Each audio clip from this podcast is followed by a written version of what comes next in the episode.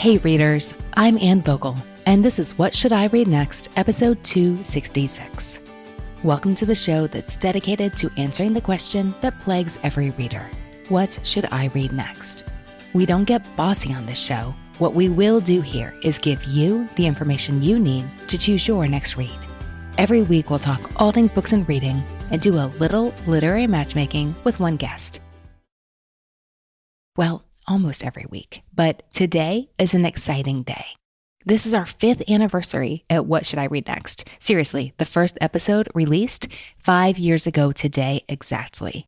We've brought you 265 episodes of literary matchmaking and also behind the scenes episodes, gifting ideas, live events, and more. We've also built a lovely following out there in Bookdom. We are so thankful that you are listening. And I hope this year you'll join us outside your podcast app and on days other than Tuesday. That could mean following us on Instagram, subscribing to our YouTube channel, signing up for our newsletter, or becoming a supporter in our Patreon community. And it would mean a lot to me and the whole What Should I Read Next team, because it takes a team to make this show. If you would help us share the book love with more readers, share What Should I Read Next with your book loving friends, and maybe even help them subscribe in your favorite podcasting app. Here's to more book talk, recommendations, and great reads this year and in the years to come. If you're listening to this episode on the day it's released, that means it's been exactly five years since we hit publish on our first episode of What Should I Read Next? It's funny to me how much has and hasn't changed since then. The basic show format is exactly the same. I have loosened up a lot, but the bones are there. I imagine this to be a space where every week I'd ask one reader to share three books they love, one book they don't, and what they're reading now. And then I'd recommend three books they should read next. Yes, it is not lost on me that built into the name of the podcast is the word I call the bad S word in my book I'd rather be reading. So I imagine that we'd enjoy a fun conversation and fill up that reader's to be read list. And then everyone listening could also get a little more insight into their own reading lives. One one week at a time. The fun part of the show is that's still what I get to do every week talk to readers about their reading lives, while my own preferences inevitably come up in mostly every episode. That's not the point of the show, it's not the reason we do what we do. And that's what makes an episode like this one today so much fun. We've done Ask Me Anything and Ask Us Anything. We've called them mailbag episodes. We've done these before. Our first one was way back in July 2017. Our next was in September 2018. Apparently, we skipped over 2019 without realizing it. But in that time, we've held periodic Ask Us Anything sessions for our Patreon partners. But we are overdue for an Ask Me Anything here in our main feed. And I'm really looking forward to diving into your questions today. Thank you so much for sending them in. We gather questions in our Patreon community community, patreon.com slash what should I read next. Patreon is just a platform that makes it easy to support independent creators. We got them from our newsletter subscribers and on our Instagram accounts at Anne Bogel and at What Should I Read Next. Readers, we received a lot of questions. And while I won't be able to cover them all, I will be able to cover a whole lot. We also received many questions that were easily answered by just referencing a past blog post. So, for the most part, I'm not going to answer those in today's episode, but I would like to point you to our show notes where we'll put answers not only to the questions that you'll hear me talk about today, but answers some of the questions you won't hear me talk about today. That page is at what should I read next podcast.com slash 266. As for today, we are going to start with questions about my reading life and end with a lightning round. In between, we're talking about kids and reading, which we got a surprising number of questions about. Behind the scenes questions about how What Should I Read Next works, businessy questions about my work, and what it's like to read for a living. So let's get to it. We're going to begin with my reading life. It shouldn't have been a surprise that you had so many questions about how I read, because while that does come through in most episodes, it's not the focus. We don't typically dwell on that, but today we're going to because it's the focus. So here's what you wanted to know. Let's begin with this question from Chris. How does Anne read so much? Well, it's my job. I'm kidding, but also not kidding when I say that because a surprising part of the work isn't the reading at all. Like I rarely read during the workday unless it's summer reading season or I'm preparing for an author interview or something like that. But Even before it was my job, it was my favorite hobby, my go to way to recharge as an introvert, and my coping strategy of choice. I've built reading into the rhythms of my life, so I get lots of reading time in nearly every day. It's that hour before bedtime. And during the winter, when it's not nice outside, that hour before dinner is often also a really good spot for me. And it's the rare day that is an exception to that. I'm also a naturally fast reader, and I do mean naturally. Your reading speed is more like your shoe size or your eye color than a skill you've built. You can't affect your reading speed that much. But that means when I do sit down to read, I go through those pages pretty quickly. I read at least an hour a day, and it's often more like two or three to answer another popular question. Lots of you wanted to know how I decide what to read next and what order to read books in. Like, this is what Liv CG Reads asked on Instagram. How do you decide the order of your reading? Do you group similar genres to read in a row or alternate? How many books do you have on the go at a time? I do read multiple books at once is a habit I like to. And one of the reasons I like to do that is because then when I finish one book, I'm never lacking for an obvious answer to the question, what do I read next? I always have a book in progress. Because what I see happen to so many readers is when they don't have a book to read, they don't read. I can get a little stuck on the question of which one book out of all the ones I could choose from do I want to read next? But with many books going at once, I always have something to turn to. Like right now, I know I have a book I'm reading on my Kindle, I have an audiobook, I have a novel, and I have a memoir. And they're all in my pocket or on my nightstand waiting for me when I'm ready for them. And I can't read like two novels at once, but when there's a variety of formats and genres, my brain can keep the different books straight. But the order of reading, I really like to vary that as well, just with the quantity of books I read and the specific reasons I read them for. And we'll get more to that in a little bit. Variety is really important to my reading life. It's what makes it interesting for me to be reading in the volume I am. And it, it's what keeps reading from feeling like work in the bad sense instead of the positive sense. So I'm always looking to keep a balance in the long term, but also the very short term, like week by week, old and new, fiction versus nonfiction, um, light and heavy. So, no, I don't group similar genres to read in a row. I am looking for the right mix of books. Bookhounds asked if you could only pick one format, would you choose audiobook, ebook, or physical book? What a question. I am so glad I don't have to choose because I wouldn't I wouldn't know how. But Peggy asked, how do you choose the books you read via audio and the ones you'll read via physical or ebook copy? Readers, it has been more true in this past year in 2020 than it was in every other year that often I read what I could get my hands on. For the first time, really, and as long as I could remember, getting my hands on the titles I wanted to read was really tricky. The bookstore was closed, the library was closed, borrowing from friends wasn't the easy option that it might have been otherwise. And so often I would just read the format available to me.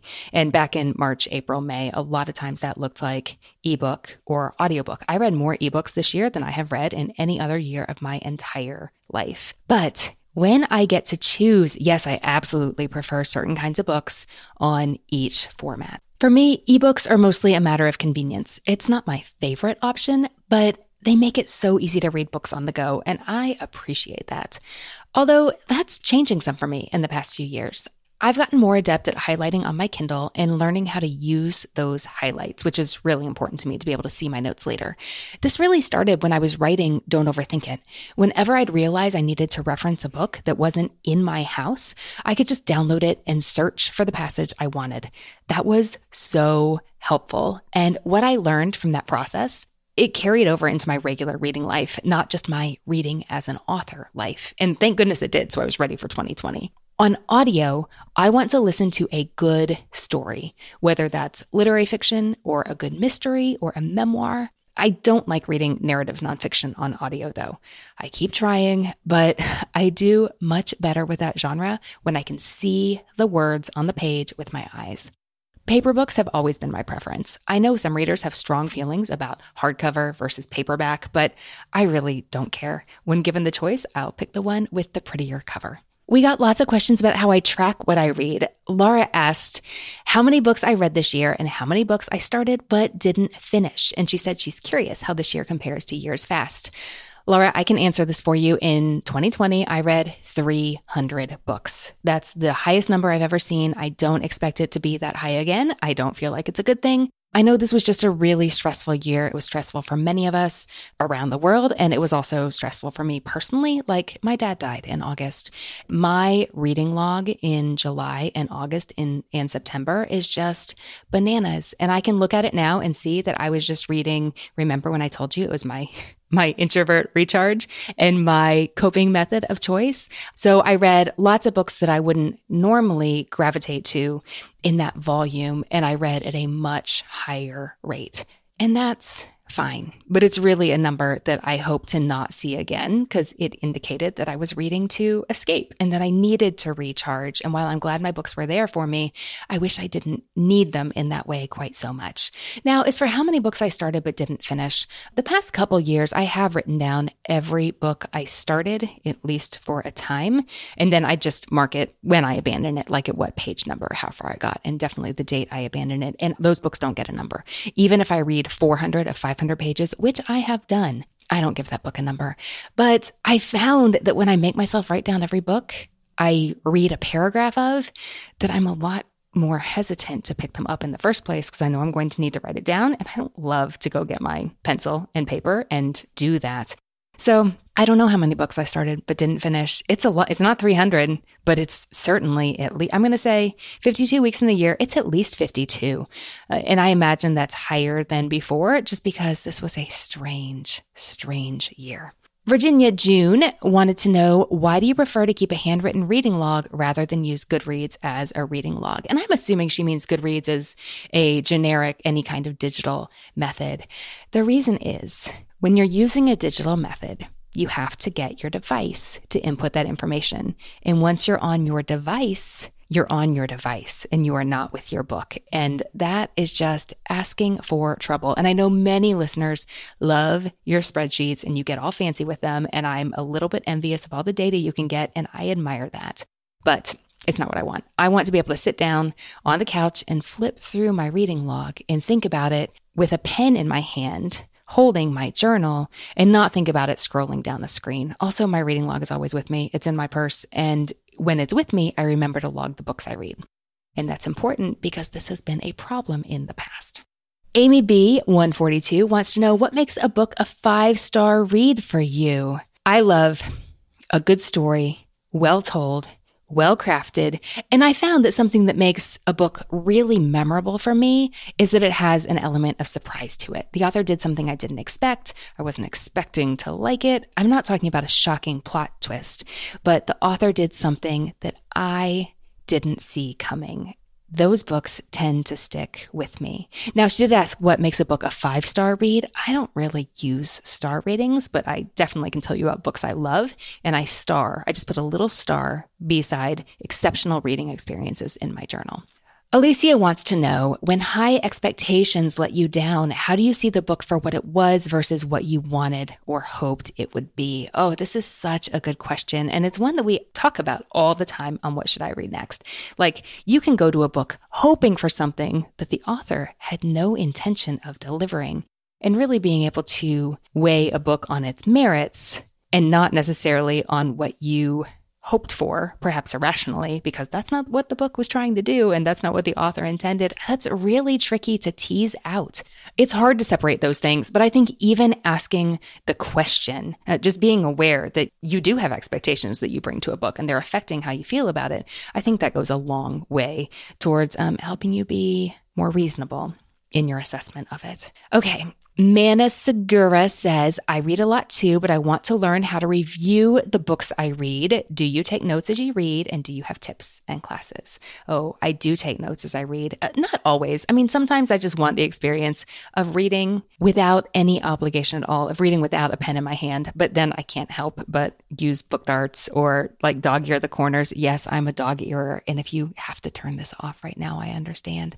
But I do take notes. And when I know I'm reviewing, I do take a lot of specific kind of notes that will help me with my review that are different from the kind of notes I might just take if I were reading for enjoyment. And it could be simple things like character names or when the author introduced a certain theme or what my response was on page 87 when that thing happened.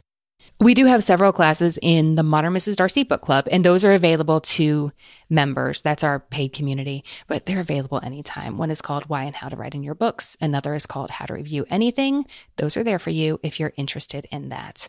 We got lots of questions about finding what to read, um, knowing which books to add to your TBR. I'm going to read Brogan Deeker's question. It's how do you break out of the bubble? It seems like advertising algorithms keep sending me the same book suggestions. Looking at you, Amazon algorithm. Well, yeah, that's how it works. That and marketing dollars. And the same is true on Bookstagram. That's the bookish community on Instagram. Some readers said that they felt like they only hear about the big books. So how do you find under the radar books? I mean, really brilliantly executed marketing campaigns at work that are really effective. But yes, it does make you feel like you're seeing the same books over and over because you probably are. So breaking out of the bubble, finding book recommendations from real people is the best way to do that. Whether that's your fellow readers, it's the people at your local bookstore, at another bookstore you like and follow, whether it's someone like me, whether it's your friends who read in real life, whether it's your neighbors, but just getting recommendations from people who read and not people promoting the books that they could sell you is really a great idea. And there's a place for those marketing campaigns. There absolutely is. And I don't feel like they're bad, but when they are your only source of book recommendations, you're not going to find books that you describe as being under the radar. I really like that you're asking this question. And my advice for where to start would be just to identify a handful of people that seriously you could count on one hand, that would be fine, who read a nice mix, old and new. You feel like they have a good overlap with your own reading sensibilities. And whether you're following them digitally or having conversations in person, pay attention to what they're reading, ask them what they're reading, and just, you know, poke around, see, see how those books look to you. Monica Hayes asked, Do you have any favorite audiobook narrators? Oh, Monica, I mean, of course I do. And my list has gotten longer as I've been listening to more and more audiobooks. This is not my entire list, not by a long shot. And I'm more than willing to take a chance on a new narrator. It doesn't have to be a narrator I al- already know to listen to an audiobook. But I'm more likely to prioritize the audio format if I see the name Bahni Turpin, who is amazing. She's one of my very favorite narrators. I really like Scott Brick. I love Jocelyn Jackson, a fiction author who reads her own work. Some of my favorite audiobooks have been read by J.D. Jackson recently. I love Julia Whelan, Emily Woo Zeller, Elizabeth Acevedo, another author who reads her own work, but also the work of others, Robin Miles, Oh, and one of my favorite episodes of this podcast was with an audiobook narrator. There's a funny personal story in there someplace, but he was on episode 31, Lifetime Favorite Books and Reading for a Living. Now I always keep an eye out for Adam's work, but if you're interested in audiobooks, listening to him describe his creative process and how he records those books is fascinating. You're going to really like that episode. Samantha asks, when going for quality over quantity, how do you deal with an overwhelming TBR pile? Well, Samantha, first of all, I want to say the struggle is real. And it certainly happens to me. Like, I mostly feel like my overwhelming stacks are a glorious abundance of titles, but sometimes it does feel a little overwhelming, a small percentage of the time, but it happens that this is relatable. I find that I really need to be mindful of my propensity to get distracted by the shiny and new because I know a situation that ends with me being unhappy is when I do pick up the new glittering book that I didn't really intend to read, but then I saw it on Bookstagram and I decided now is the time. And then I'm mad at myself because now wasn't the time. It was impulsive and not in a good way. So just to know I can do that and that I don't always like the way that ends up can help me make good choices. I try to ask myself when I'm picking up a book, why am I reading this? And also, why is now the right time? And there doesn't have to be like some over the top answer, like because this is the one perfect book I need in my reading life, but I'm reading it because I'm looking for something fun and breezy right now. I'm reading it because my book club meeting is Thursday. I'm reading it because I haven't read a nonfiction book in two weeks. Those aren't questions with right or wrong answers, but just stopping to ask myself, am I doing this for a reason? And is it a good one? It helps me make better choices because you don't get the reading time back if you spend it on a book that you wish you hadn't read, that, that didn't need your attention right then. And then I just try to be mindful of the balance. What are the last few books I read? What are the next few I might read? Is that the right mix? Christy asks, Do I have eternal TBR books? Meaning they've been on your list for maybe decades. Oh, she says not that she'd be familiar with this. Oh, yes, I totally do. Jonathan Strange and Mr. Norrell, Madame Bovary, Of Mice and Men, and more recently, the library book by Susan Orlean. I mean, it's a book about a library. It should be for me. I actually have two copies of this, so why haven't I read it yet? The thing that keeps me wanting to read a book but never actually reading it is often like I don't have a pressing reason to read it right now. So I keep not reading it. I mean, I was talking to Will about this and he said, you know, you could finish Of Mice and Men in like two hours. You could just knock that off the list today. I know I haven't picked up Jonathan Strange and Mr. Norrell. It's because it's like 800 pages, but I do want to read it one day. Sarah says, Have you ever changed your opinion about a book for better or worse after discussing it with another reader? Oh, yes. For worse.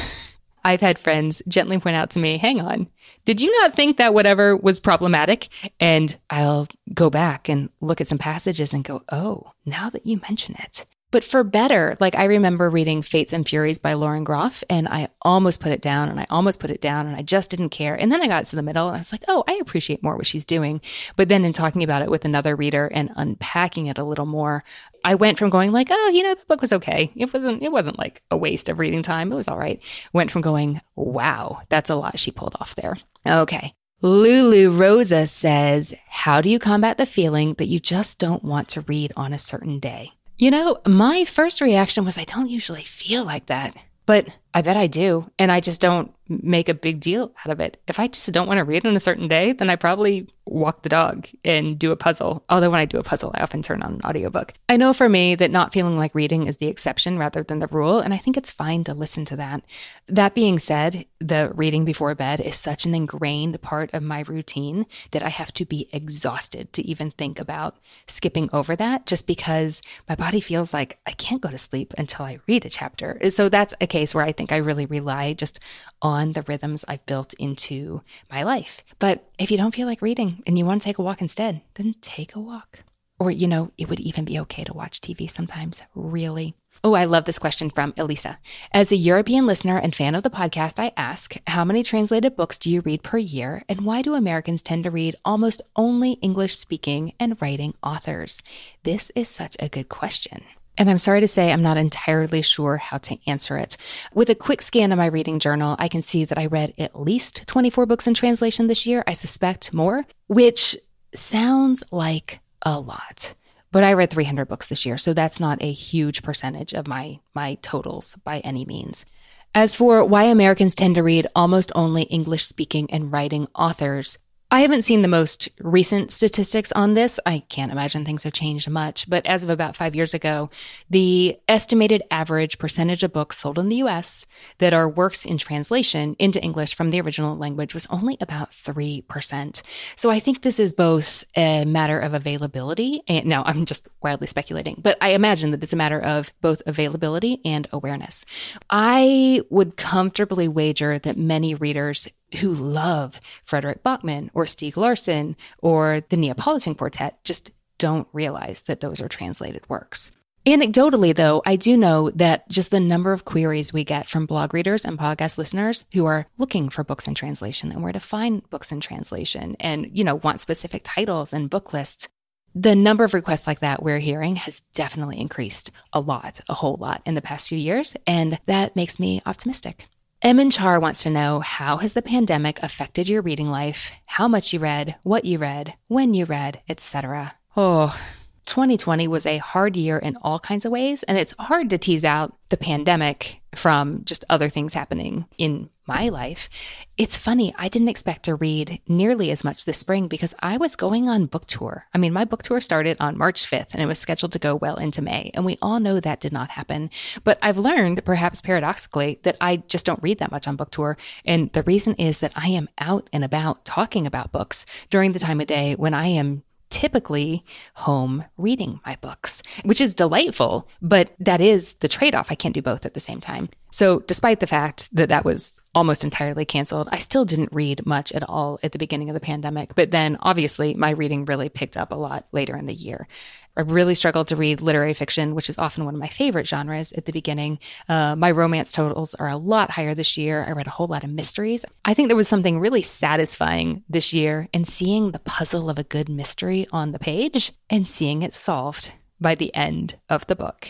Thanks for indulging me talking about my own reading life at length. Now we're going to talk about kids and reading. We received so many questions about kids and their reading life, both from parents who wanted to look out for their own reading lives while they have young children, and adults who are interested in helping the young people they love and care for become readers.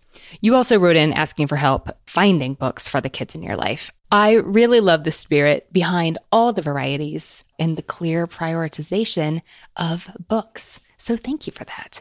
Okay, here's a question from Stephanie, who says she's struggling to turn her children into readers, but feels a little helpless competing with tablets and the Nintendo Switch.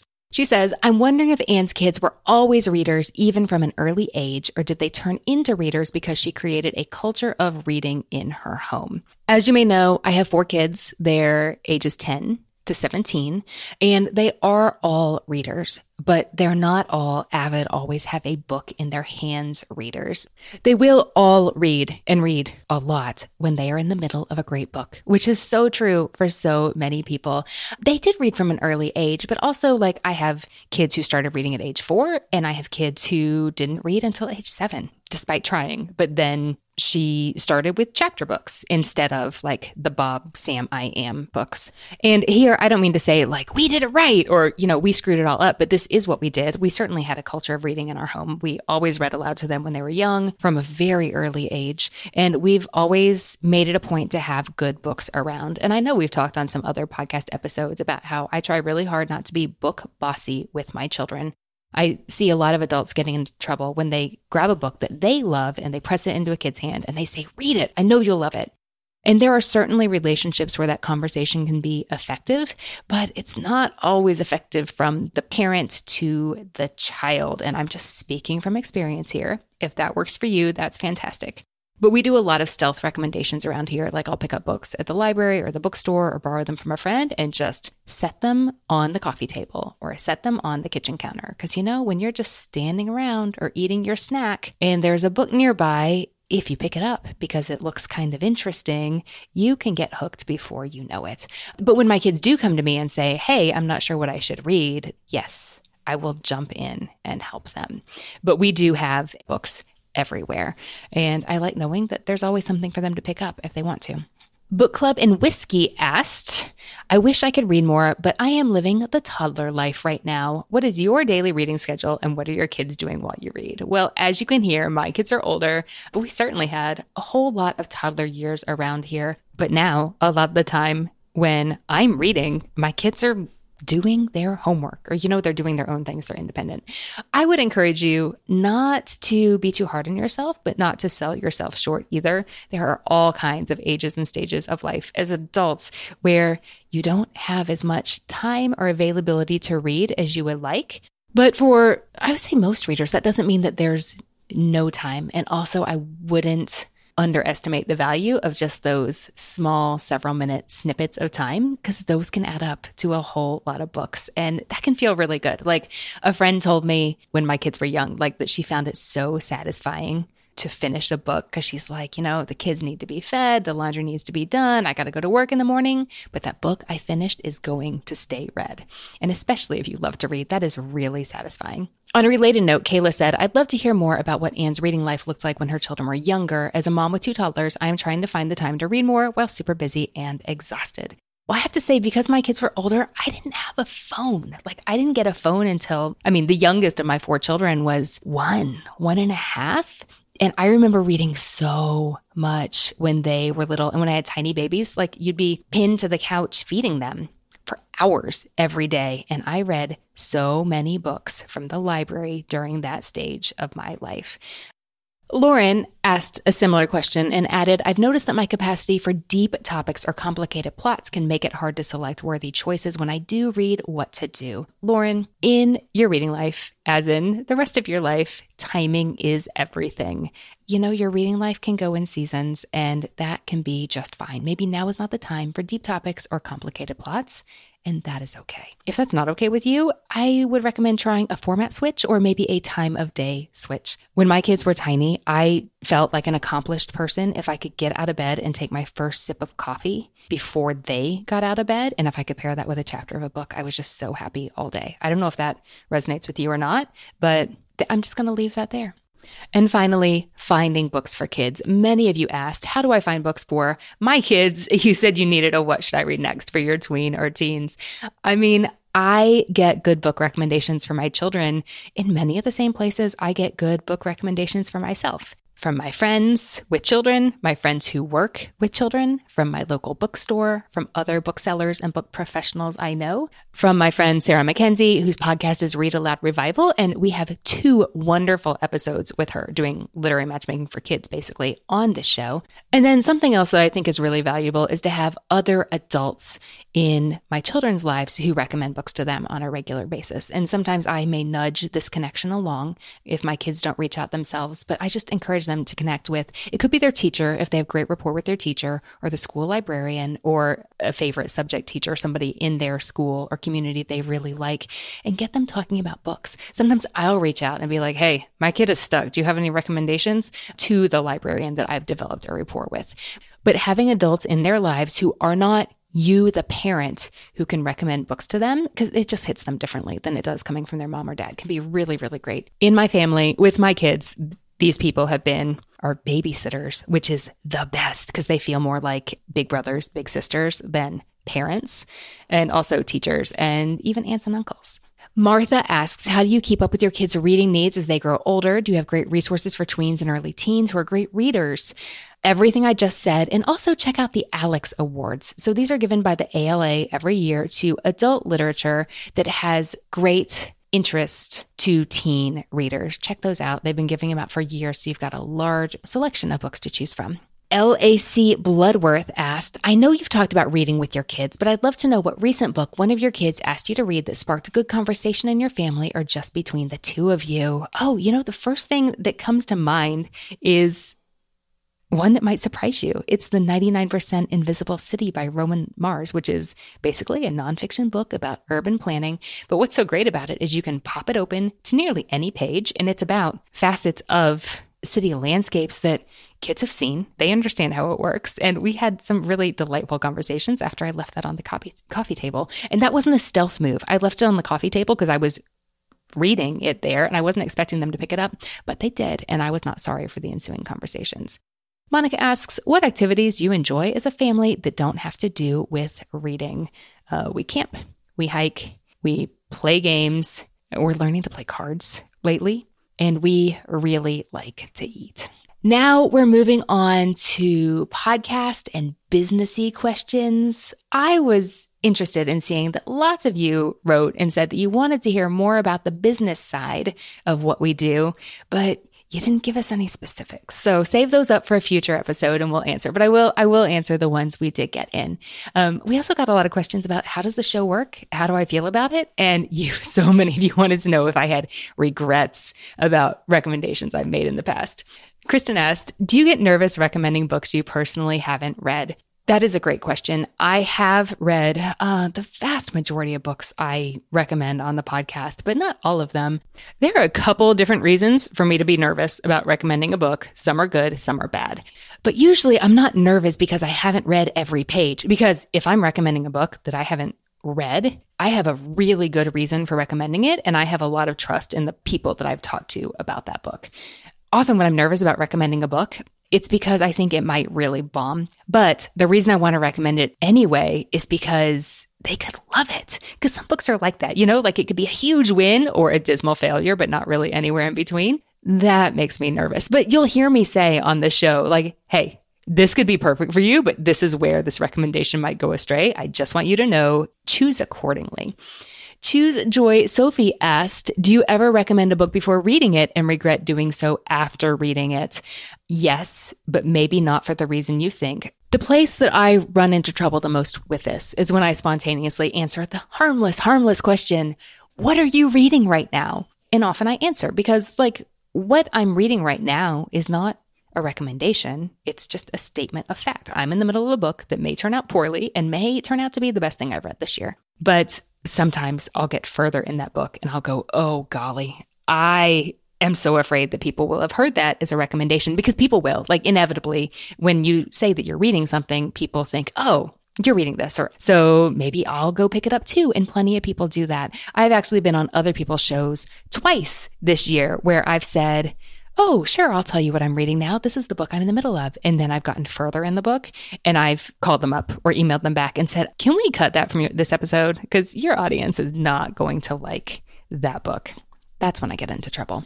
Liberty asks, How do you approach a podcast with a reader whose taste may be very different than yours? I love talking to these guests because that's the whole point of the show to dig into someone's reading life. And interestingly, I often learn a lot about my own reading life by talking to people whose taste isn't similar to mine, but wildly different.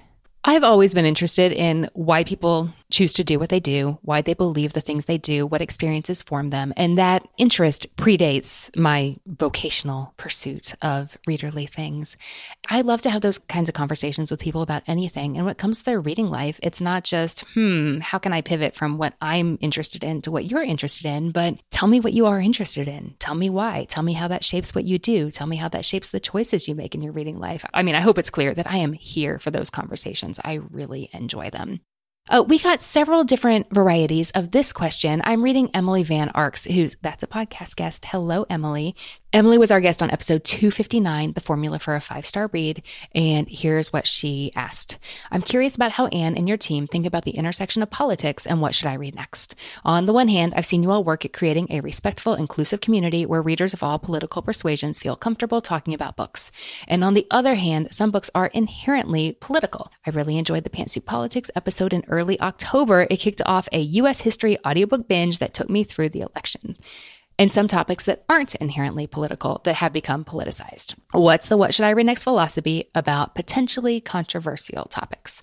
This question immediately makes me think of Wendell Berry, but first I'm going to talk about our guests. This is certainly something we think about, and I think that's in no small part because the vast majority of our guests come to us via our guest submission form. It's a public forum. It's at what should I read next podcast.com slash guest. Through it, we hear from so many readers, more than we could ever have on the show. And we read these submissions really carefully, trying to imagine what that episode could be like. We do vet these carefully. The main thing we're looking at is the books. What books do you choose? That's how we shape the conversation. And we always want them to be a little different from what we've had before.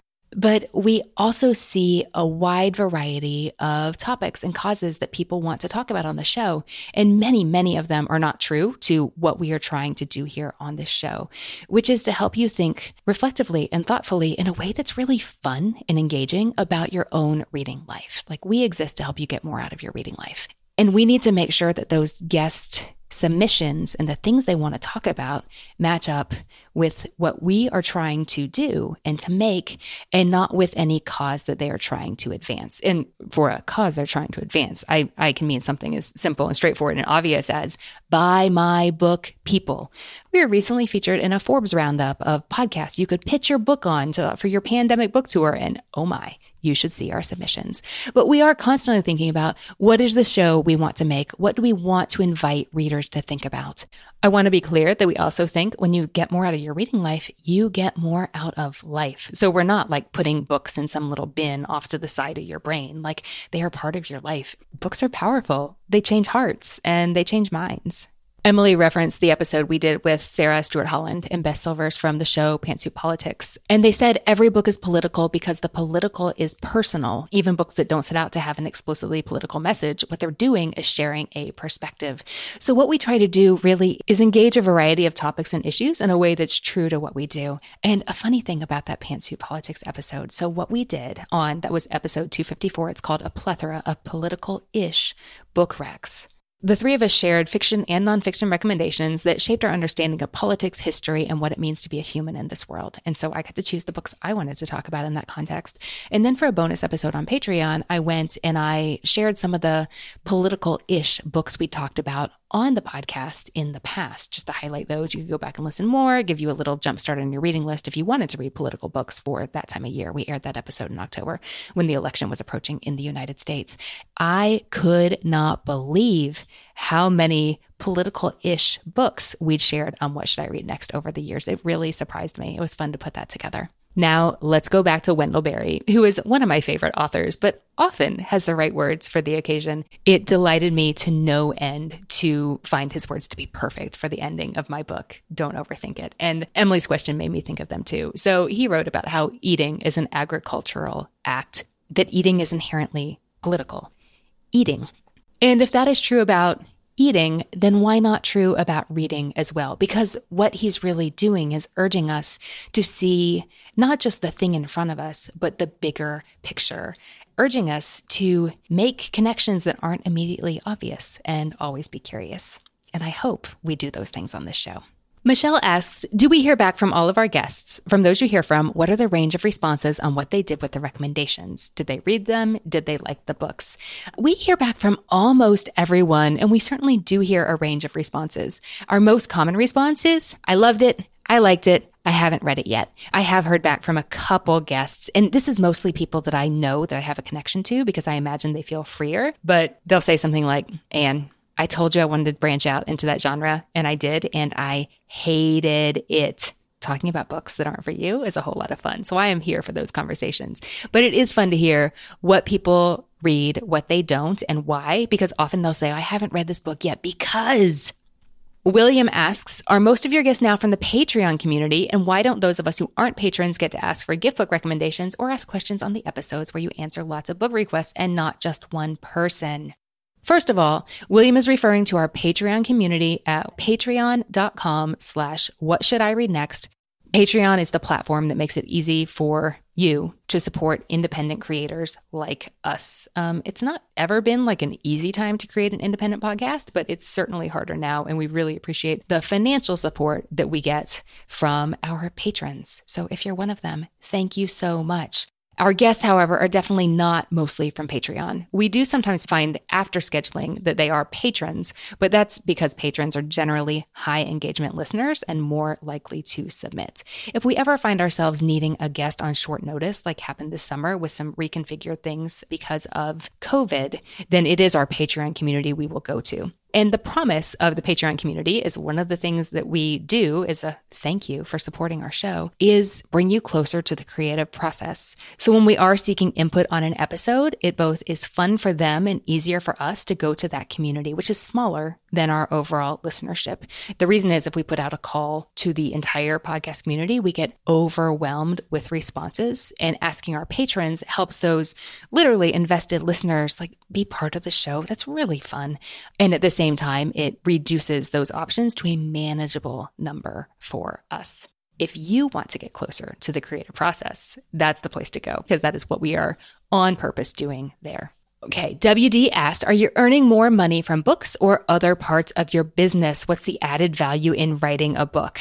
Oh, other parts of the business for sure. And as for added value, I don't know if there's added value, but I really enjoy. I mean, obviously, if you know about what we do with the blog and the podcast and our Modern Mrs. Darcy book club community. We're just talking about Patreon, now writing books. I really enjoy doing reading across a variety of media. And I don't know that it brings financial value to the business, but I find it valuable to go through that process and write a book. I think it makes me a better writer. I really enjoy engaging with readers that way. And I love to read. We got a lot of questions about what it's like to read for a living, going all the way from I want to, how can I, to Oh, Anne, how do you keep the joy in your reading life? Like, here's how Laura put it. I want to know if it's still fun. Has it started to feel like a job? And Libby said, How often do you get to pick up a book just for fun, since now reading is also your job? And in general, how do you keep your love of reading kindled while it also pays the bills? I do really love what I do, and I feel really grateful that I get to do it.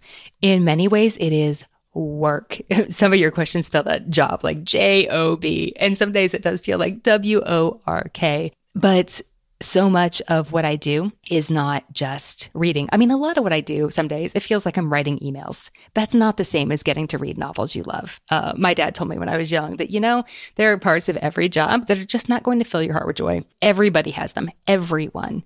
And that is okay.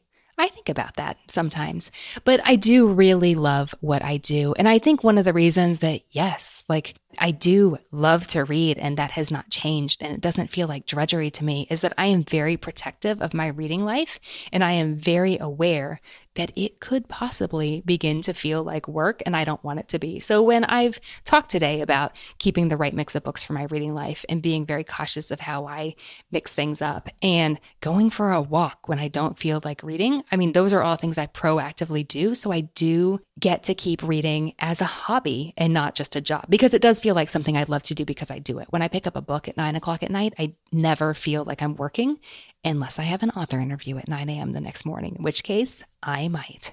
Also, it's no accident that Modern Mrs. Darcy, the blog, and What Should I Read Next are structures that inherently have a lot of variety. I get to choose the book lists that go on the blog, which means I get to choose what to read for them.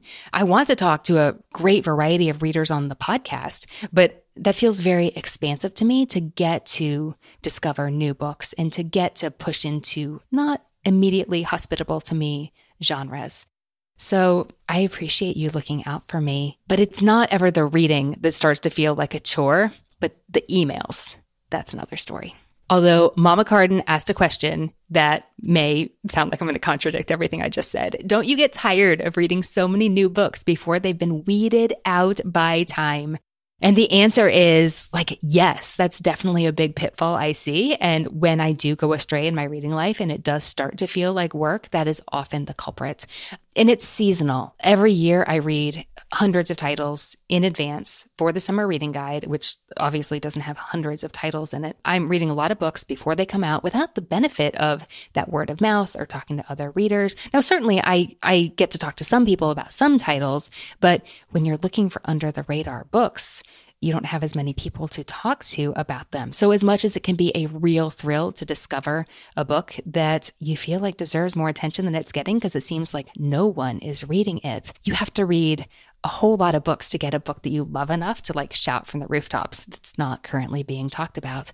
And again, what I do when I'm going through that season, which goes from about now to April, of just reading a lot of contemporary fiction is being very, very cognizant of how many older books I'm mixing in to what can feel like a constant flood of new releases. I screwed this up in the past a few years ago. I did get really burned out on contemporary fiction. And I don't just mean books being published today, I mean books being published two months from now, because I wasn't as aware of what reading all that contemporary fiction in a row does for my reading life.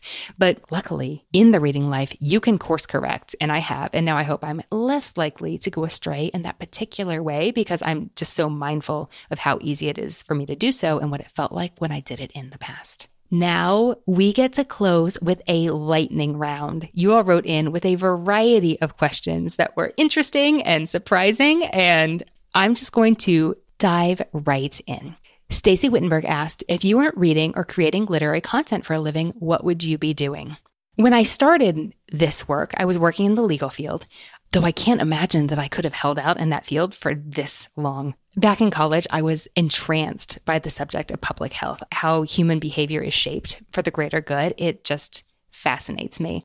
And I've had a lot of what if moments in 2020 because of all the attention being paid to public health. I'm sure you can imagine. Julia asks, Can you recommend a great nightstand to nest all my bedtime reading? Real question. Any brands or styles you like? Julia, I love a good nightstand as much as the next person, but I mean, mine is like a hand me down end table from maybe my dad's old office from the 80s. So I may not be the best person to ask about that. I mean, it works, it holds the books, and you can't even see what's under it because it's so covered. AP Rodriguez asked, Usually a book is better than the movie. Is there an example where you actually preferred the movie to the book? Uh, yes in book club, we recently watched Julie and Julia, the adaptation of contemporary memoir Julie and Julia, My Year of Cooking Dangerously, which was so much better than the book. Not than My Life in France, but better than the contemporary memoir. And then I love The Merchant Ivory, A Room with a View, so much. Averds One asked, What would the perfect bookshop look and feel like to you? Ooh, okay. I want quantity because that means they're more likely to have what I'm looking for, and lots of books with the covers facing out and curated into interesting displays because that means I'm likely to leave with a book I didn't know I was looking for. Plus, of course, nice and knowledgeable staff who love to talk books and see that customers leave with something they're excited to read next, and coffee and big comfy chairs, never heard. Books with Becca asks, What advice do you have to a reader who wants to read classics but is struggling with the language? I would tell that reader that language sounds a lot more accessible when spoken or performed. So, audiobooks and movies are a way into the classics for a whole lot of readers. I'm sure some of you need your smelling salts right now because I just told you to start with the movie instead of the book. But seriously, when it comes to that classic language that can be so hard to wrap our tongues and brains around in this era, it helps so much. Okay, Nancy said, I've been needing comfort reads this year. What are your go to comfort rereads? We got this question several times, and I disagree with the premise. Like, I know that many people reread for comfort, but that's not typically where I go. I love to reread for structure with a pen in my hand, like a big nerd. Um, that's what pulls me back. Or sometimes I just like a good story. It would be embarrassing to tell you how many times I've read The Pelican Brief, and I was just contemplating a reread of Winter Solstice, uh, Rosamunde Pilcher. Cool Color Purple asks, Will you be doing any more episodes of One Great Book? Definitely, maybe. Rebecca asks, Where do you find the best crossword puzzles that are easy to medium difficulty? I don't look for crossword puzzles. One of my pandemic purchases was a New York Times crossword subscription, and you get easy to medium on, I guess, Monday to Thursday, and then you get really hard on Friday and Saturday, and somewhere in between on Sunday. But those are the only crosswords I do, and they bring me great joy. Struck E1080 says, considering the amount of books you're reading, do you use any speed reading techniques? No, I do not. I know I'm a naturally fast reader. I always have been. I'm a naturally slow runner, so I'd like to think that balances out somewhere in the universe. Okay, Slug025 says, I have also lost a loved one recently. Was there anything you read that helped your grieving process? You know, I didn't turn to books for knowledge. I turned to books as distraction. I did turn a lot to music that was really helpful. But I did read a book years ago that changed the way I understood grief and just internalizing the things that I learned back then has, I think, really helped me now. That book is called The Grief Recovery Handbook. And we actually did a Patreon bonus episode on that, not because my dad was dying, but we did it earlier in the year in 2020 because of the pandemic. Just identifying that grief was an emotion that so many people were feeling right then.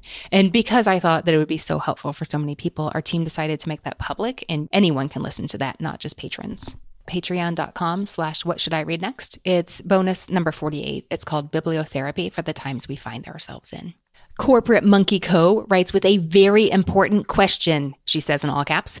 What do you write in pencil so that you have enough used pencils to have a pencil nub collection? I for real wonder this every time I see one of your pencils. My journal, my to do lists, my grocery lists, and that about covers it. Mary Mary NJ says, Once we can travel again, where do you most want to go? Oh, I want to go to the places. We had family trips scheduled that got canceled. Those would be to Asheville and Mexico. I want to go to Alinea in Chicago, and I want to go to all the bookstores I didn't get to go to on my book tour this spring. Margaret Todd asks, Do you have other hobbies and interests? How do you balance that? I'd like to say, of course I do, but if you're just into reading, listeners, I'm okay with that too. I love to puzzle. I love to walk and hike and run. I love to do general outdoorsy stuff and I like to play games. And I do have some strange niche interests that I really enjoy reading about. As for balancing that, I don't have a better answer than I just do what feels right. And also, some of those things pair very nicely with audiobooks.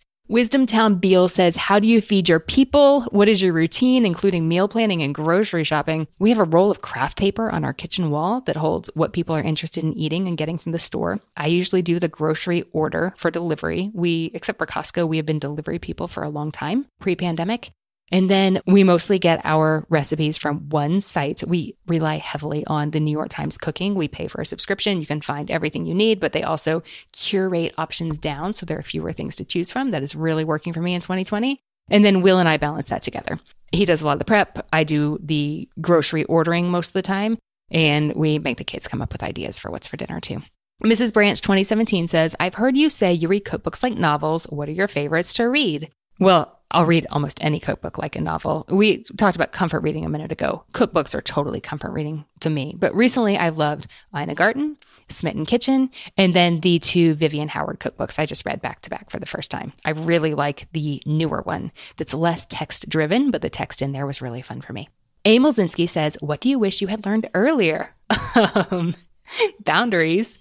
Also, two more strongly reading related things I wish I'd known sooner are that it's okay to not finish that book you are reading, and that in the long run, it really benefits me to buy the books I want for work. I tortured myself for years thinking, like, oh, should I wait and get it from the library? What if it, can I borrow it from a friend? I just, I didn't want to purchase books for my business that I would benefit greatly by reading, uh, just because I didn't want to bring more books in the house, because then I may have to get rid of them. And oh, just now I buy the books I think I need for work, period, the end. And I buy them from my local indie. Super awesome Katie says, What are your pet peeves in books? I hate when a nonfiction book has obviously been padded. It probably started as a magazine article, and that was good, and maybe that's all it needed to be, but then it needed to hit 200 pages, so it got a bunch of fluff added in that didn't belong. Not fluff, filler. I hate marketing copy about the shocking twist you won't believe. And then I really hate how some authors write about sex in a really cringy, realistic way. There's lots of people love these books. I just don't want to read it. And I'm thinking specifically at this moment about Curtis Sittenfeld. She's really good at what she does in this area, which is why it just, ugh, no thank you. Lee Doyle asks, Did you go to the Governor Scholar program at Centre College? I'm pretty sure I remember you. Lee, it's a small world. That was me. Penny Lane Sows says, Can you recommend any favorite books that you turn to for creative writing inspiration? Also, any favorite writing process books? This may seem counterintuitive, but for creative writing inspiration, what I actually turn to are books not about writing, but about creators who aren't writers musicians, painters, choreographers. I really appreciate the distance that comes from reading about the creative process in a field that is not my own and find it actually helps me think more expansively about my own work. Like it, I get ideas reading about other kinds of creators that I just don't get from reading writers. I think maybe I'm too close to see it when it's about other writers. Favorite writing process books. Ooh, I really like the one by John Truby that everybody just calls The Truby. And I love John McPhee, especially his most recent compendium called Draft Number Four.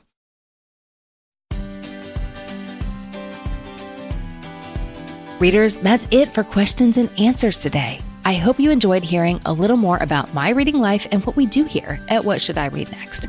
Thanks again for submitting such great questions. We have a ton of links in our show notes today, including frequently asked questions and those answers, blog posts related to what I talked about, extra book lists, and more. That page is at whatshouldireadnextpodcast.com slash 266. Subscribe now so you don't miss a thing in Apple Podcasts, Google Podcasts, Spotify, and more. We'll see you next week. If you're on Twitter, find me there at Anne Bogel, and with an E, B as in books, O G E L. I'm on Instagram at Anne Bogel and at What Should I Read Next. Our newsletter subscribers are the first to know all our news and happenings. If you're not on the list, just go to what should I read next podcast.com slash newsletter to get our free weekly delivery. And don't forget to check out our new YouTube channel. Be sure you're subscribed because we have plans to start adding new videos here in the new year.